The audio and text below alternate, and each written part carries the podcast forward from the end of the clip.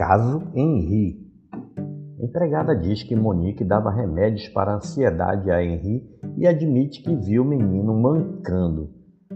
Polícia não informou se havia prescrição médica para a medicação que Rosângela disse que a mãe dava ao garoto. Em depoimento, a mulher foi questionada se tinha perda de memória por ter deixado de dar informação no primeiro depoimento. A empregada do casal Monique Medeiros e Dr. Jairinho, Leila Rosângela de Souza, disse em novo depoimento à polícia que a mãe do menino Henri dava ao filho remédios para ansiedade. Ela também admitiu ter visto o menino mancando e com cara de apavorado ao ser ao sair do quarto do casal no dia 12 de fevereiro, após ficar trancado com Jairinho. Ao ser ouvida pela polícia pela primeira vez, Leila havia dito que Henri e Jairinho não costumavam ficar sozinhos no mesmo cômodo.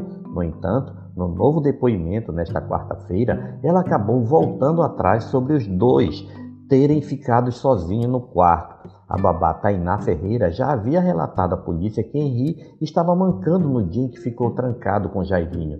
A informação também constava em mensagem que a babá trocou com a mãe do menino e que a polícia recuperou após ter sido apagada.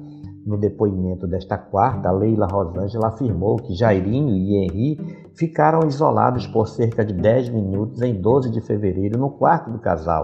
Ela disse, no entanto, que não ouviu nenhum barulho porque passava a maior parte do tempo na cozinha. Questionada por que não contou isso à polícia em seu depoimento, a empregada disse que não se lembrava dos acontecimentos.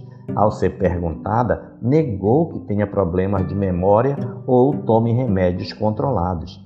A empregada disse também que viu o casal tomando muitos remédios, mas não sabe o motivo, e que Monique dava medicação para ansiedade a Henri três vezes por dia, além de xarope de maracujá. Segundo Rosângela, a mãe do menino dizia que os remédios eram dados porque Henri não dormia direito e passava muito tempo acordado. A polícia não informou se havia prescrição médica para a medicação que Rosângela disse que a mãe dava ao garoto. Este é mais um podcast do site newsrondônia.com.